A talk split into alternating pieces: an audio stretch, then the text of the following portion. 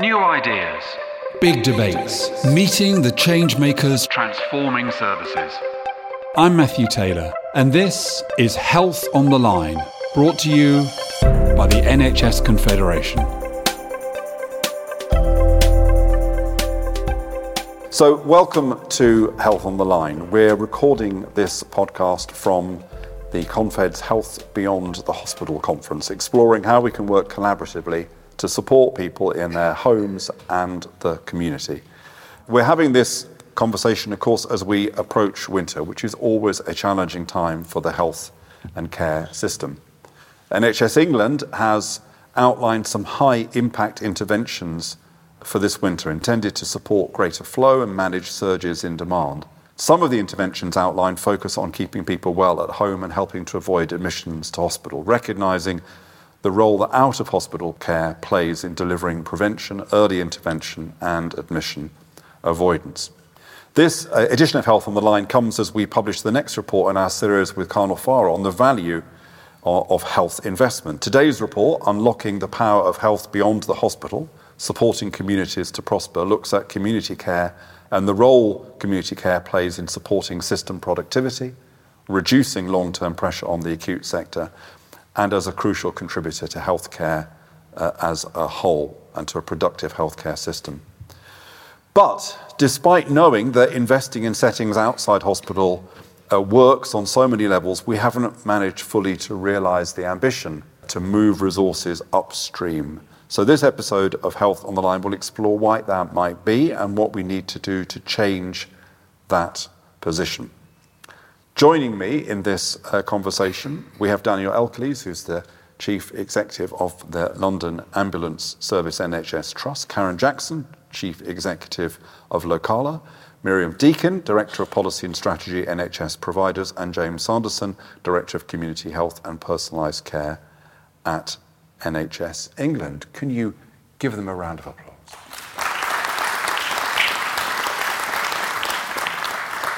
We're creating that kind of question time vibe, although I don't want you to behave like the question time audience, if that's okay. Uh, Karen, I'm going to ask you first. You know, ev- everybody knows demand is high across the whole of the health service. We all want to be better at addressing, reducing that demand by providing services in a community setting and at home. We know, and our report today confirms that that's a cost effective way of doing things. But yet, despite talking about this for many, many, many years, part of the long term plan, we haven't yet made the leap. And that's really the exam question for our conversation. What is it we need to do to accomplish what we all know we need to do? Or put it another way, Karen, sort it out. Sort it out. And and the more I read this question over the past couple of weeks, the more I've thought, well, if I knew the answer to that, probably I wouldn't be doing this. My name's Karen. I'm from Locala. I perhaps should explain Locala is a social enterprise. And big shout out to my social enterprise colleagues and voluntary sector people in the room. And we provide community health services for children through to adults across West Yorkshire and Manchester. And I have a lot of my West Yorkshire colleagues in the room who are incredibly supportive, so it's great to be here. Having sat through today and listened, I, feel a bit of a fraud sat here because there are some incredibly skilled and knowledgeable people in the room. So I'm just going to give you a bit of a reflection of what I think some of that is. I'm going to start with do you know it's right hard? it's really hard, this. So, having worked in the acute sector for 20 years, when I came into the community services sector, being one of those people who said if that lot out there had just sorted themselves out, we could sort this, it's really complex. There are incredible number of moving pieces. And we must never forget that they're not just the statutory bodies. And I think sometimes we get to that space and we forget there is huge contributions from the voluntary sector, social enterprise, many other organisations who support people in the places that they live. I think one of the other things that, that we've got to do is move the culture. So I've got lots of stickers as I've made notes we are in a culture that we, we've built for quite a long time, which is built around things that you can see. The hospital, you can see that, you can get your head around it, you can grasp it. General practice, we all get that. But what we don't talk about are the, all the other services that support people where they live that are really hard to see and really hard to describe. And we have to go on a journey with our colleagues, but also with our, with our communities and our populations, that, that being cared for in a place like your own home or the place that you live can be done in equally as skilled a way with probably better outcomes than just sending you to a hospital. And I think one of the other challenges that's crossed my mind is, you know, we spend a lot of money in hospitals, don't we? So, for example, in, in my patch at the moment, we have a number of our hospitals that have additional beds open and additional staff being paid for. And those staff are looking after people who can actually go home. They don't need acute support. Wouldn't it be a great idea if we thought about using that money or those staff differently? We might not move the patients, we might not be able to get to that. But if we could care for them and support them in a different way, maybe we could change the dynamic and change the dialogue. So there are some challenges in that place. I also think, and this is a challenge maybe um, to our national team, perhaps we need to start counting differently because we do the things we count. Michael often says to me, if we're not counting, we're just practicing. And if you think about the things that we're really focused on, which are incredibly important, cancer waiting times, A&E waiting times. They are measures about the quality of care that we give.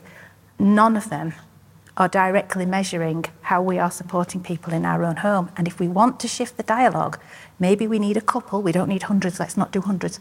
But maybe we need a couple that help us count so that the dialogue shifts. What I thought about was what can we do in different places? What can we do locally? So I think there's an advocacy role for us all, and we're all advocates in this room. We all know how important it is. And unless we continue to talk about it in our places and our ICBs, it, it probably won't get on the agenda. I'm very lucky to be the West Yorkshire Community Services Collaborative SRO. I lead on discharge, I lead on personalised care. So I am able to go in the room, but we all need to do that because if, if we don't talk about it, it might not get on the agenda. We have some great examples, don't we? It, my colleagues in Wakefield are working very closely with colleagues from Canterbury in New Zealand, where they had a burning platform. They had an earthquake. They had to fix it. And I know we've got people in the room.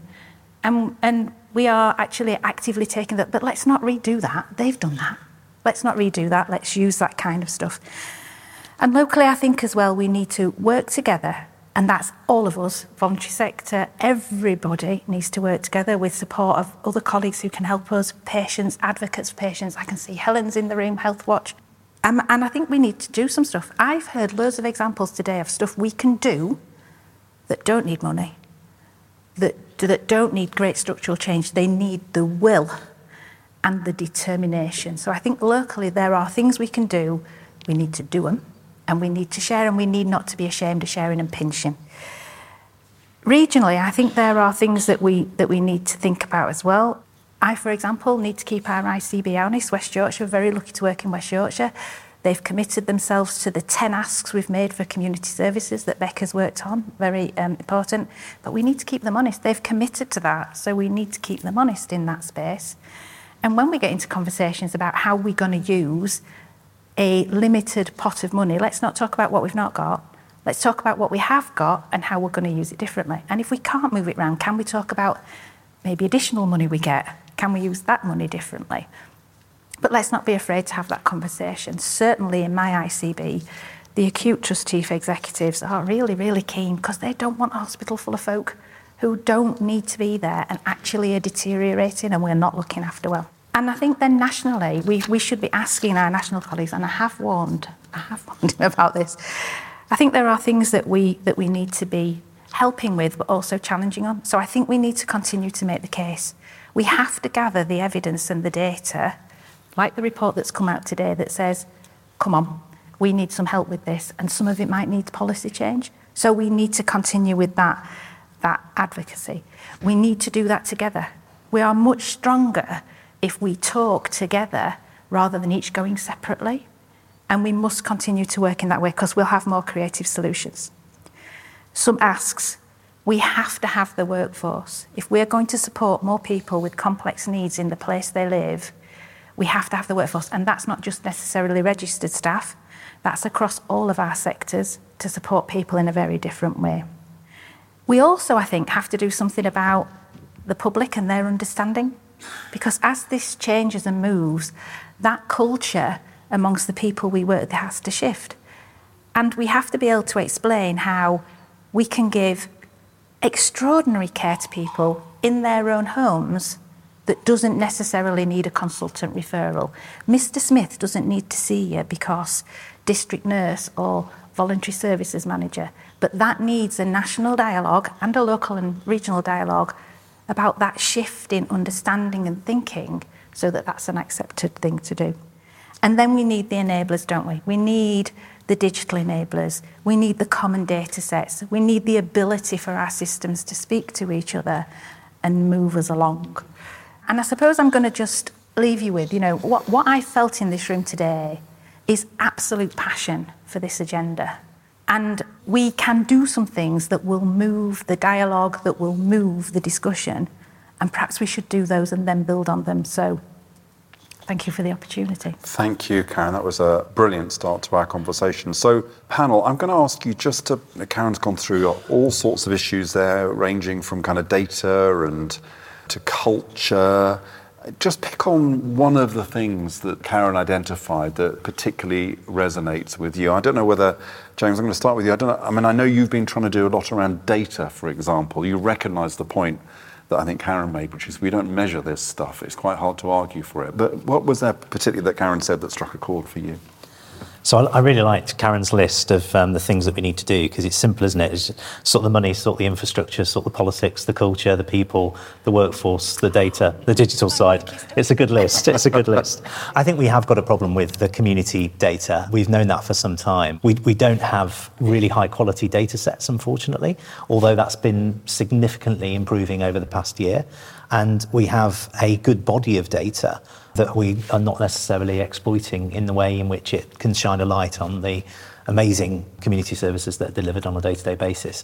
When I look at the performance data of community services, I see some brilliant examples of really proactive support happening on a day-to-day basis. And actually the performance of community teams, the efficiency of community teams is incredible considering the immense pressure that's out there in the system.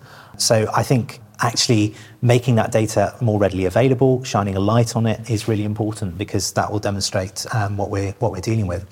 I think the real challenge though is that actually when we're talking about people living with very complex needs in the community and we're talking about that care um, at home, what you've got is a level of complexity in regards to their care that actually isn't as easily measurable as some other aspects of the system.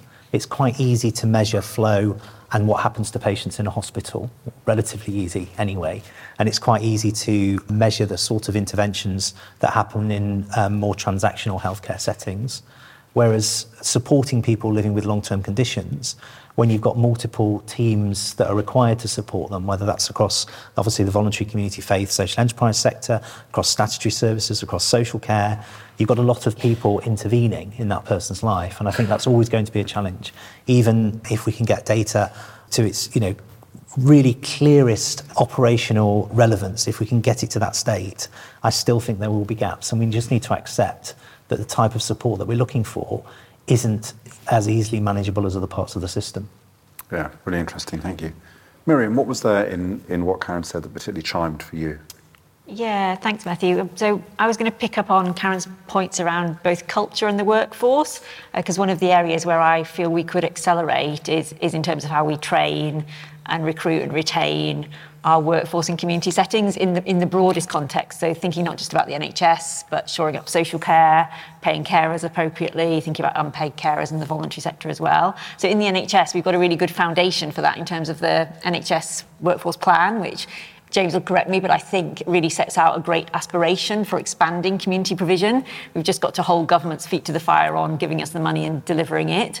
But there's there's much more that we could do. I think to think about where we train people, regardless of whether they stay in a community setting, so that clinicians start to understand the potential offered by community provision, and also start to think about how we could manage risk clinically slightly differently. Uh, so I was really interested that you, you picked up on workforce. We've got some specific shortages in the NHS, so thinking about district nursing, speech and language therapy, podiatry, and so on. So for me, that's kind of the foundation, I guess, of the work that we want to do in terms of expanding provision in those different settings. Thanks, Mary. And Daniel, I'm going to ask you uh, your, your, own question in a moment, but, but before I do that, was there anything particularly that Karen said that, that chimed for you? So, two things. firstly, on the workforce space, I love the fact that the NHS always thinks of their own bit as separate to everybody else's bit. Mm-hmm. And one of the things that we have had going in London since October was the idea which said the best way of getting the urgent community response team to people who have fallen is why don't we put it with the ambulance service? So we now have eight cars which have a community nurse and a paramedic to go to all of the patients who have fallen but haven't broken their hip.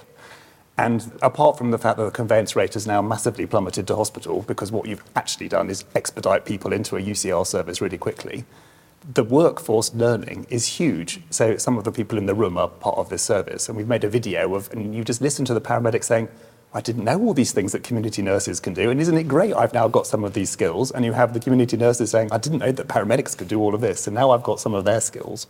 And you're kind of thinking, sharing our workforce and doing skills exchange seems a really important way of how to solve the workforce crisis. And the second bit, which came out of, we had an ambulance sector strategy day last week.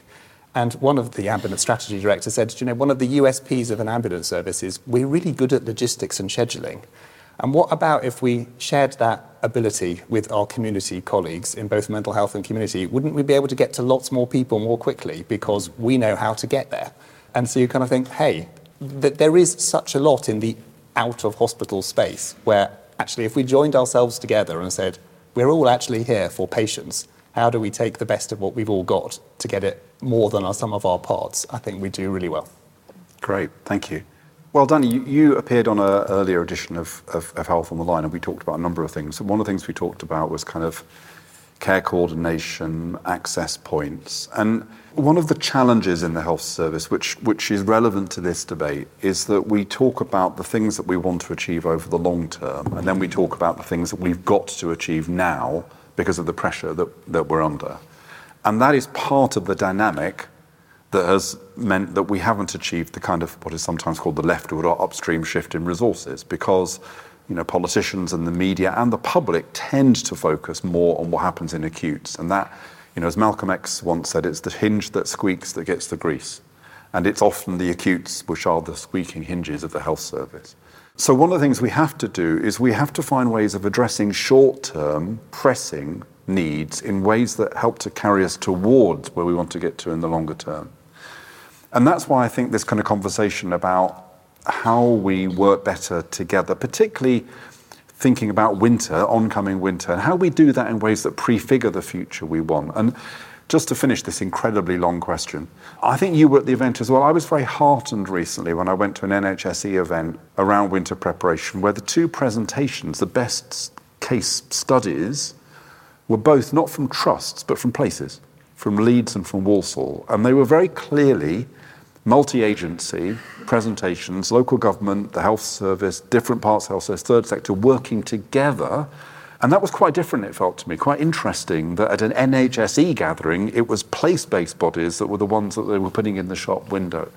So, the purpose of this very long question, in a way, is to ask you whether you think I'm right in saying that the way in which we tackle these very pressing issues of reducing conveyancing, getting people out of hospital quicker, single points of access, can help us in the longer term aspiration of shifting where we invest our resources?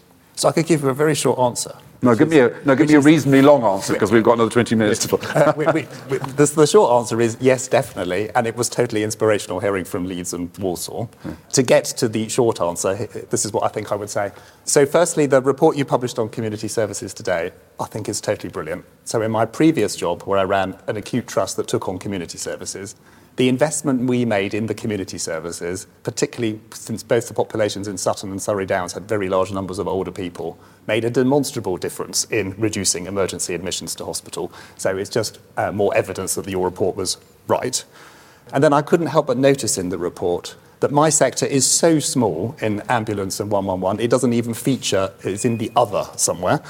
Uh, but, but I suspect if we did the same analysis in our sector, you would see that investing in care navigation part of the ones and the nines would give you as good a return as you would get in the community services. And before this session, I went to the, the session the Red Cross led on virtual wards. And I loved the fact that they had done all these different patient personas describing different groups of people and how they experience care. And that so plays into this whole strategy of care navigation. And in fact, our new strategy for the ambulance service, which we launched yesterday for London. And we said our first mission is to provide outstanding care to everyone in London wherever and whenever they need it. And obviously, that means get there very quickly if someone is very sick. But most patients who phone either the ones or the nines in London aren't very sick. And actually, the right thing to do for them is to do a detailed assessment of their need and work out what exactly is the right care that that person needs. So you need to give a tailored response. To give a tailored response means both you need access to lots of alternative answers that aren't go to A&E, uh, but you also need a lot of care navigation with the people to understand what are the different alternatives and how to get people referred into them. And there are so many examples just in London of us doing that. So 15% of all the people who phone the nines in London and now it's called Hear and Treat. So the end product of their call is a telephone assessment with a clinician where the definitive advice is given on the phone. Courtesy of some changes in the framework we work in, there's this thing called Category 2 segmentation pilot. So Category 2 is the biggest volume of disposition that if you phone 999. And about half the patients, we're now, we're now allowed to phone them back to do an assessment. And the consequence of that is 4% of the patients, they don't get an ambulance at all. We are getting them an alternative response. I mentioned our community joint response cars. We also have mental health joint response cars. So that's 350 patients a, a month who, where the conveyance rate hospital was well over half and is now 15%. We've got loads of phone a friend schemes equivalent. So that's where a paramedic uh, in the person's home can phone a geriatrician, or they can phone a stroke doctor, or they can phone an A&E doctor and say, "What would you think I should do with this patient?" And more often than not, the answer isn't is not take them to hospital. It's I'll book them into an outpatient appointment, or this can go to SDEC, or you know a, a different response. And then if you think of 111 as a whole, basically it's a giant care navigation service. So a third of people who phone 111 end up in a clinical assessment. And in London, we've now got to a quarter of the patients, the answer is self care. And only 8% of patients is send an ambulance, which is the lowest in the country, which just shows you the, the volume and caliber of clinicians we have doing it is huge. So we've got GPs, paramedics, midwives, community staff, mental health staff. We've now got pediatric nurses. It's a huge growing set of skills. And that's how I think you get to the winter. So I really like the 10 high impact interventions that NHSE have come up with, and I think they will make a real difference. But when it gets really tough, and it's going to get really tough, where every service says, I am full, and the question is, what do you do? I think the best thing we can do is work out exactly what is the right need for the patient and get that patient's need met right the first time in the right place.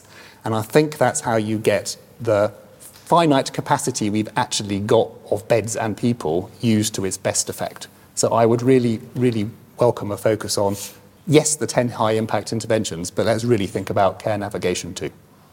Thanks, Harry. That's, that's fascinating. And, James, I'm going to come to you in, a moment with a question around kind of what's happening in NHS England in this area. But you don't have ambulance services in your remit, do you? So when you hear Daniel and you see, when we see and hear these connections, what more can we be doing to ensure that the ambulance service is a full part of this conversation? I, think it's really clear. I mean, all parts of the system have to work together in a very different way. I think the, the, the, bizarre siloing that we've had in health and care systems for many years is clearly a significant barrier to working in the way in which we all now know is right. And listening to Daniel's sort of outline what is happening in London obviously gives us hope that it can be done. And the ambulance service being an integrated part of the way in which community teams work, sharing those resources, that that, that, that integrated team of multidisciplined professionals has got to be the right focus um, to support people with the level of complexity that I was saying earlier we've got to uh, meet. And Karen, I don't think you spoke about the ambulance service in what, in what you said. As a service provider, what's your experience of working with the ambulance service, and do you sense the potential that Daniel's talking about? Yeah, so in West Yorkshire, in our Community Services Collaborative, our ambulance service are part of the collaborative. So despite it being called a Community Services Collaborative, there are lots of other folk around the room because we simply are not an island. And we've tried to do that by setting the bar about who is involved in supporting people where they live. And the ambulance service clearly are, despite the fact that they might move some of them to somewhere else. And they've got a huge amount of experience to impart to all colleagues in the system, be they district nursing colleagues or the voluntary sector, about how to support people properly where they live. They're critical, they're central, certainly in West Yorkshire because it's the Yorkshire Ambulance Service, they're stretched an awful long way and, and getting, they've organised themselves to be able to service each place and I can see that being a stretch. But they are absolutely central. And we are starting to think about, you know, how do we use paramedics in our, let's call it the UCR service, but in our rapid response service and how do we actually deploy them in there even if they're employed in the ambulance. So they might not have a blue light and rushing around with their pants on fire, but actually they are responding really quickly to support people where they live. And that kind of rotational experience for a paramedic is deemed to be quite important for us. Yeah, really interesting. So, Miriam, you work for our competitor organisation, so I'm going to ask you an incredibly hard question in order that you might show yourself up and reveal the fact that the Confed's better than provide. No, I'm not really doing that. Might go the other way, Matthew. Might go the other way. That is true, actually. Yeah. Mm. Okay. Uh, but what I was going to ask was, you engage with the community sector as a whole. We, we jointly host that, uh, Confed and providers. There's a lot of variation in the quality of relationships, mm-hmm. isn't there? And of course, you know, one of the challenges for the ambulance service is you've got to deal with multiple ICBs. You know, Yorkshire, there's three or four, or London, you've got five. And I know that's a real issue, and, and I think in YAS and Yorkshire they've devolved so that they've got an ICB lead in each place, which seems sensible, but also creates its own kind of challenges. Mm. So, Miriam, what's your kind of perspective on, on the kind of challenging, on the one hand, the kind of challenging geography of this, and the fact that it is very varied? You can sp- speak to some community trust leaders who will talk in glowing terms about how they're working with the ambulance service. Other places, it's not nearly so good. How does that what does that tell us more broadly about the relationship between national and policy and, and, and local policy? Yeah, thanks, Matthew. That is, that is quite a hard question, but I think at the, the root of that, we should acknowledge the, the huge variation there is in provision and infrastructure. That's particularly the case for community services, I think. So we've got a, a patchwork of different levels of voluntary sector capacity in different places. We've got our community interest colleagues. Uh, in some places, you've got a standalone community trust, or you might have community services integrated with mental health or acute so the kind of pattern of provision, I think, is quite variable. And then that's overlaid clearly with this range of relationships. So I think we need to take all of that into account when we're thinking about accelerating change it's going to be horses for courses in, in different areas, I think. Important, I think, that we get underneath where certain systems might need more investment, be that in intermediate care or in community beds or in more provision in people's homes, which is the direction we're all moving towards. And that, that comes into the conversation, doesn't it? Both, I think, with ICSs, but also uh, with NHS England when we're talking about allocations, uh, and ultimately with government who are really holding the purse strings in terms of what they want to invest and where. I do think it's quite an interesting question when we're thinking about the pace and scale of change, though, and something we probably have to factor in. People are going to be moving at different speeds, I would say. That doesn't mean that we're not all moving towards the same goal. And brilliantly answered, Mary, don't saying so. And Daniel, I don't want to put you too much on the spot, but how do you deal with the complexity of the relationships across multiple ICBs and multiple community trusts? Well, I'd like to say we had the answer and we did it really well, but I think we're still learning. Mm. And I think one of the things we need to learn at is when do you actually need the ICSs in your geography to work together because there can only be one answer to the problem? And when do you actually, it doesn't matter because a local answer that's bespoke to a borough is totally the right thing for that population. And I have to get my organisation to not work at a regional level, not even work perhaps at a borough level, but hmm. work with a PCN, right? So we haven't quite sussed, I suppose, the trusting relationships that enable us yeah. to have the mature conversation which, where we can agree at what scale the right answer has to happen at. And that would be great if we spent a few months yeah. working that out. Yeah, I had a really good conversation with a place leader in Greater Manchester who, who spent five minutes explaining to me the unbelievable eye-watering complexity of the institutional kind of architecture. But then said to me, you know, there is no way you can make this simpler in the end. It is all about the quality of relationships. So we could spend loads and loads of time jiggling things around to make them look neater, but it will still rely on the relationship. So why don't we just get on and make the relationships work? I think that's a, a really well made point. Thank you. So, James, NHS England going through an incredibly challenging period of change, political scrutiny and pressure inevitably growing with the general election around the corner, a kind of perception externally that NHS England has sometimes has a feeling of being an acute oriented organisation, that its leadership has kind of an acute sector background in particular. How the kind of arguments we've been articulating today, how much do you feel those arguments are being heard in NHS England? There's time to hear those arguments. Do you think you're winning the arguments yourself within the organisation? And what can we expect in the future? So I think there's a real difference between what I recognise is, is the conversation, the national conversation is about the acute sector, and that's been the case for many years. But the positive thing is, I think we have a real consensus across health and care leaders that we need to move to the type of model that we're talking about. And I think that consensus has come with a sort of combination of, of pressures because we know that the downstream pressures are creating you know, huge challenges that aren't sustainable. We know that the demographic shifts that we have with people living longer lives but with greater levels of complexity are something that needs a new way of thinking to approach it. And I think we know that the way in which we spend money needs to be looked at. And we know that preventing ill health and deterioration is much cheaper than dealing with it when it happens. And we also know that the demands of the public have shifted as well, that actually people are, have got a growing sense of wanting to be cared for closer to home in their communities, perhaps away from that traditional model that's been there. And whilst there's a lot of development in all of those areas, I think all of those areas are creating that consensus. So I'm really positive about the way in which um, we're now able to embrace this new way of thinking in the NHS. And we've started to do that with the shift that we've made for the preparations for winter. So last year we were very successful because of the brilliant work of community teams right across the country of mobilising urgent community response services, setting up at very, very short notice in many areas acute respiratory infection hubs um, that supported over three quarters of a million people in the community, majority, um, over a half million people seen face to face avoiding um, hospitalisation, avoiding enhanced treatment for those people. So that gave us a great example, I think, of how the mobilisation of community services could support a different way of working. What we need to do now is we need to take that from individual initiatives that were a winter response and make sure it's part of the way in which we do business on a day-to-day basis.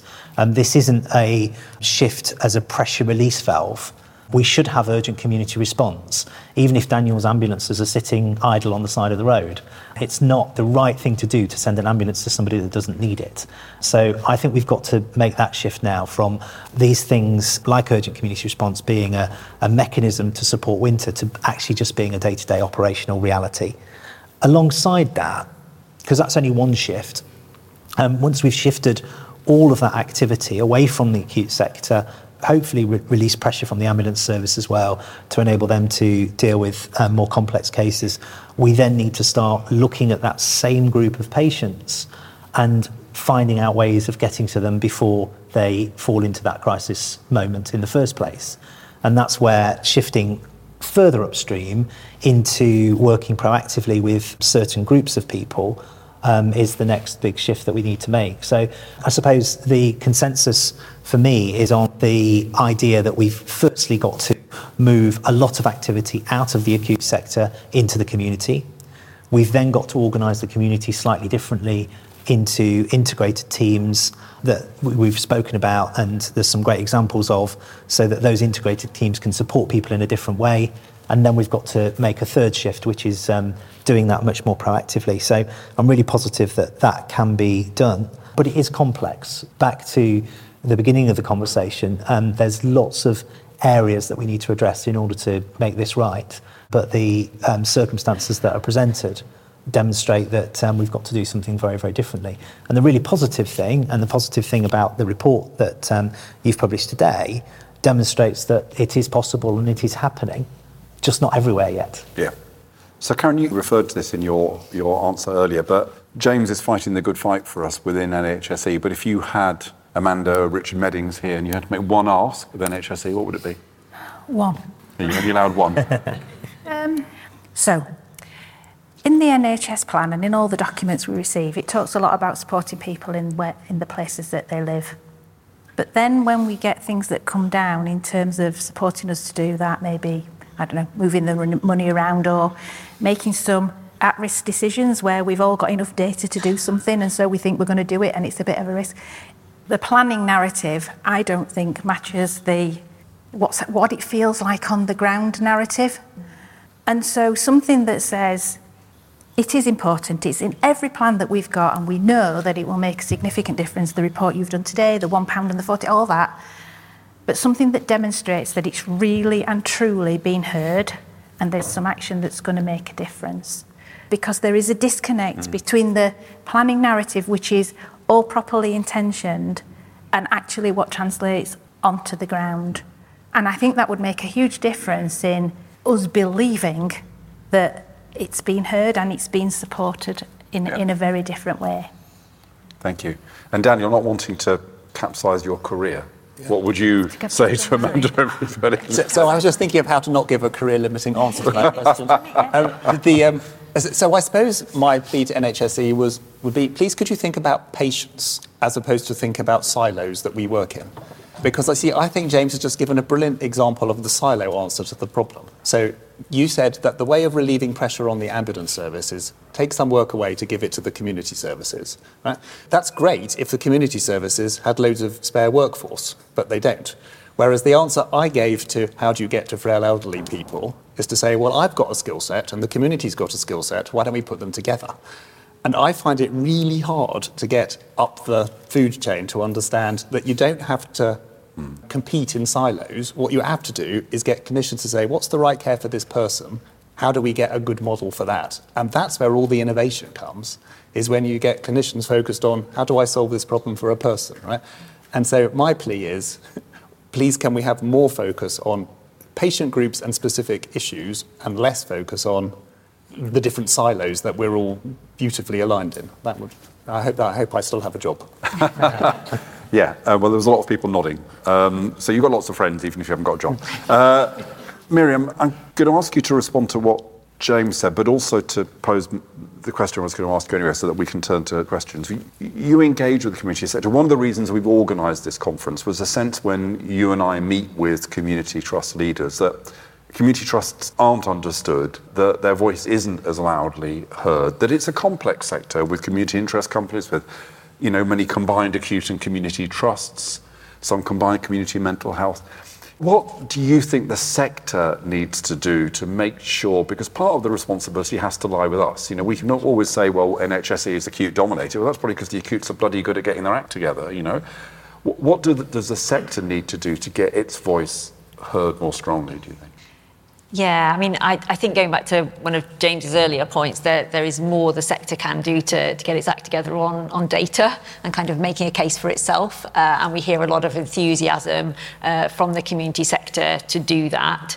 I do also think that the dial is really shifting in, in the dialogue with NHS England. So we actually do see Amanda, I think, put community services more at the heart of more of what she says. There's probably further sort of room to go on that. But I think the, the community sector has got better, I think, at engaging in those conversations and also in bringing into conversations with not just James's team, but um, others at NHS England, some of their expertise. So we, we see that, I think, in some of the hospital at home initiatives where trust leaders are kind of helping, bringing their frontline expertise and kind of helping to inform policy more. So, and that really is what the, the community network, which we, we jointly host, is, is there to help do, is to help provide that clearer voice, I think, for the for community providers at appropriate levels within the system. So the dial is definitely shifting. And again, as colleagues have said, uh, there is a lot more enthusiasm for different ways of working from acute sector colleagues and other colleagues in the in the sector as well. So that is something we should embrace uh, and harness, I think. Great, thank you. Well, um, what I'm going to do is I'm going to take five questions from the uh, audience. There's a roving mic that's going to come to you. Well done, sir. Well done. Oh, wow, look at this. See, this is what comes from being at the front. I did warn you. Um, I'm going to take five points. Unerringly, it's an overwhelmingly female audience, and all the five people at the moment are men, so that's not going to happen. Um, uh, well, take the five questions. And you have to forgive me if you're not called. And then, panel, I'm going to ask you to just pick one or two of those questions to respond to in a kind of closing roundup. Um, okay, so, so uh, could you please clearly introduce yourself for the record? Hello, I'm Harris Sultan. I'm the next director on West Yorkshire ICB responsible for citizens and future generations. So, you've talked a lot about wanting to move out the acute sector into the community, but currently 80% of healthcare placements are in the hospital. I'm also a medical student and I will barely see the outside world beyond the hospital after my undergraduate training. So, how do we shift that dial to ensure that the clinicians of the future are adapted and educated to this world of out of hospital care that, that's been talked about? Brilliant. I think that's both a point and a question. And um, thank you. I'm. I was going to say I'm desperate for a woman, but that doesn't sound great, does it? Um, well, go to the lady there. Sorry. Run this It's my age. Dad jokes can't resist them. Pleased to oblige. Um, my name is Lauren Walker. I'm an occupational therapist and I work for the Royal College of Occupational Therapists. There's been some really stimulating and encouraging conversation today and some really great examples of collaborative working. One of my reflections is that a lot of those are focused on medical and social interventions, which are, of course, incredibly important. But there's been very little conversation around rehabilitation. We know from the new intermediate care framework that therapist led rehab in communities is going to be a big part of the future, which is very, very welcome. So I'm interested to know what the panel's views are on that and how we can ensure that rehab is front and centre of how we deliver support and care outside of hospitals. Great. And the gentleman there in the third row back. My name's Harry Peacock. I'm working as a programme lead for Home First, but I've also spent many years as a carer. And my point is, carers are, unpaid carers, are the real workforce for people staying at home and receiving support at home. And I wonder how we get that further up the agenda. I know some great work's been undertaken around carers contingency planning and raising the profile of carers, but I don't think we can underemphasize the role that carers play. And I think we really need to think through what our approach is going to be in terms of how all the organisations wrap around that person, whether it's care navigation, whether it's an ambulance response, and how we support carers in doing that. Yeah, I'm not going to answer the questions, but I completely agree with that. And we've called at the Confed for a, a different and more ambitious conversation with patients, carers, and the public. And I think what's interesting with the community sector is that really is the place where it's clear that care is a partnership in a way that probably isn't the case for other areas quite so much. So it's a fascinating question. Fiona, who's next? Johnny Marshall from the National Association of Primary Care. Uh, I've been a GP for 30 years, so this is probably my 30th pre winter conversation about what we're going to do with this winter, which sounds very similar to the other 29, uh, and very much, and understandably, it's very sort of service based. I just wonder whether this problem is ever going to be solved uh, unless we find the time, the space, the money to invest in both the proactive elements of preventing people getting unwell in the first place and tapping into that huge asset that is the community itself in the way that Daniel's talking about, thinking about what people need, not as patients, but as people. What do they really, really need, and how do we activate them? Patient activation, person activation, incredibly powerful to ensure that they don't need so much of our support. Great. One more woman, please. Yep, if you go back. Brilliant. And then I've got a gentleman here, and that'll have to be it, I'm afraid. Yep. Um, hi, my name's Sarah Haynes. I'm a physiotherapist. I'm currently working in our community mental health transformation in Mid and North Hampshire. And I think my question is around the idea of the skills exchange is really exciting, particularly as an allied health professional who qualifies in an area that can work across all sectors. Um, so, you know, I, I'm not limited to physical health, mental health, children, adults. You can work across all of that range. But also, how do we ensure that a lot of the focus at the moment is on how we support that joining up of our physical health community and acute services and moving out of acute physical health hospitals? How do we make sure that the mental health side is not forgotten and that we look at that whole joined up pathway to ensure that we consider everybody's health, not siloing it still into physical and mental health? Great. And sorry to all those I haven't been able to call, but I'm going to have this gentleman here as the last question stroke point. Thank you.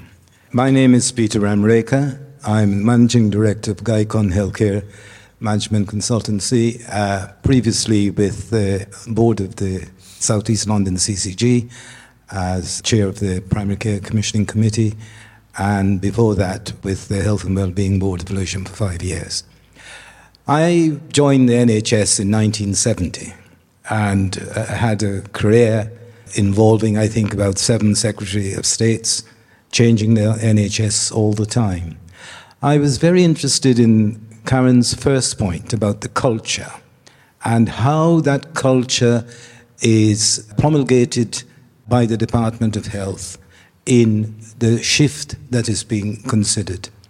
We hear there's going to be, I think, 40 uh, new hospitals by 2030. 20 billion pounds are being allocated for new hospitals.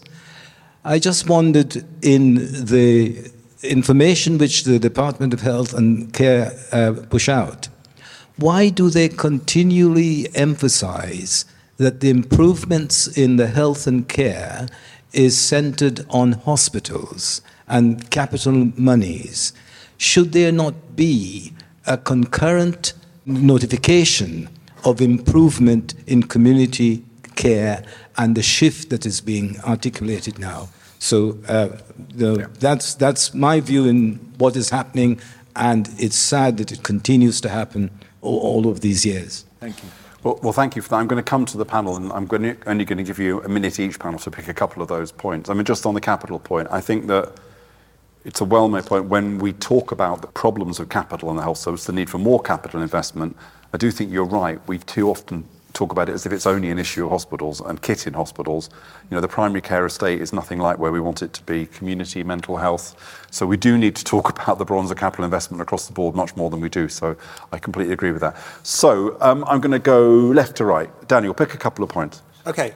Clinicians need training in out of hospital care. Couldn't agree more. I, I think that it would be great if every clinician who's doing an undergraduate degree had a whole semester on mental health because we, boy, do we need to increase the mental health workforce, and if we skilled everybody up, that would be grand. I think on carers, when we go and see a patient in the home, we get the electronic patient summary record. Wouldn't it be amazing if there was a part of it was about carers, so that the paramedic crew knew what it was, the, the, the caring environment they were going into? Focus on proactive care. Well, my organisation only does reactive care, but I think we could do way more reactive care for other parts of the NHS to free them up to do the proactive care that uh, they need to spend time on. Skills exchange, oh, paramedics love it, right? So you say to paramedics, would you like to learn about this? And they say yes. So I'm all for skilling up uh, clinicians to go outside the box. Great, thank you, Daniel. Miriam. I'm going to start with the mental health point just because it hasn't come up as much in our conversations and completely agree. So, appropriate pathways for people, particularly in crisis, over winter and at any point in the year going to be really central as part of the solution. So Daniel's mental health cars, but really uh, more support in the community, more helplines so that people are not ending up in A&E, which is probably the worst possible point for them at that moment in crisis. So completely agree with that. Completely agree with all the points around training and placements. I think there's a lot of work to do with royal colleges, universities to really look at where and how people are trained. And then just finally on the on the cultural point from the gentleman at the front, we're both from apolitical organisations, but it will be interesting to see which parties in party conference season focus more on the community sector and those that focus less. I would listen out for that. Interesting. Interesting point. Thank you. Karen. Starting with carers. So in West Yorkshire, we have a carers programme, which I lead on with a great team of people. And let's be frank, without carers or proxy carers that come from places like the third sector or our social impact colleagues, we'd fall over. So we have to invest and we have to go on the journey for the personalised care as much for the carer and to support the carer. So you're absolutely right. And I want to mention young carers in this because not all carers are adults here. Some carers are children and they have extreme pressure, which is very, very different. Harris, your point's well made about we need medics in the out hospital space, particularly if we're going to look after more complex people. And we need to be thinking about a rotation through those services that isn't just community. It could be in the ambulance service, mental health, etc. In terms of rehab, rehab is absolutely critical to keep people well in, and supported in the place. The work that the teams do medically is one thing in, in, in the community, but actually the rehab to keep somebody supported in that place is fundamental to that position. So we have to invest in that going forward and we have to value those skills. And the point that was made about we need to see the whole person it was somewhere over there about mental health we have to see the whole person. And that means we have to skill all our colleagues in at least some of physical health mental health social well-being, etc. The capital point I think is really well made, and I'm going to speak on behalf of my social enterprise colleagues in voluntary sector, who provide a significant amount of community services. I think it's about 30% nationally. We don't get access to NHS capital, so we have to find that ourselves. And, and our organisations, I'm incredibly proud of social enterprises for the work that they do, for the social impact and the difference that they make in communities, but also for the fact that they find their own capital mm. without access in a situation where we're being asked to respond to NHS contract needs. So I think that's really important to recognise too, and a huge thank you to all of you out there who do that work. Thank you, Karen. James. What a great set of questions, and, and m- most of them were statements really that I uh, found myself agreeing with. I think you know back to data, we've got to get community services more visible by presenting the data and make it exciting for people to want to work in them and, and take up training places in, in community services. I think that's a core point. Allied health professionals, we need more of them, and um, the workforce plan thankfully targets extra recruitment of AHPs, including occupational therapists. I think we've got to change the public perception in many ways. The, the point about spending and capital, I think there is a real challenge. What do the general public want the government to spend money on? And if you ask them, it would be hospitals, it would be more doctors, it would be more beds. And actually, we know that those things are not necessarily the things that we need to invest in to provide the health service that the public want. So I think there's a big cultural shift publicly um, that will then support politicians making the decisions that they need to make and only can make.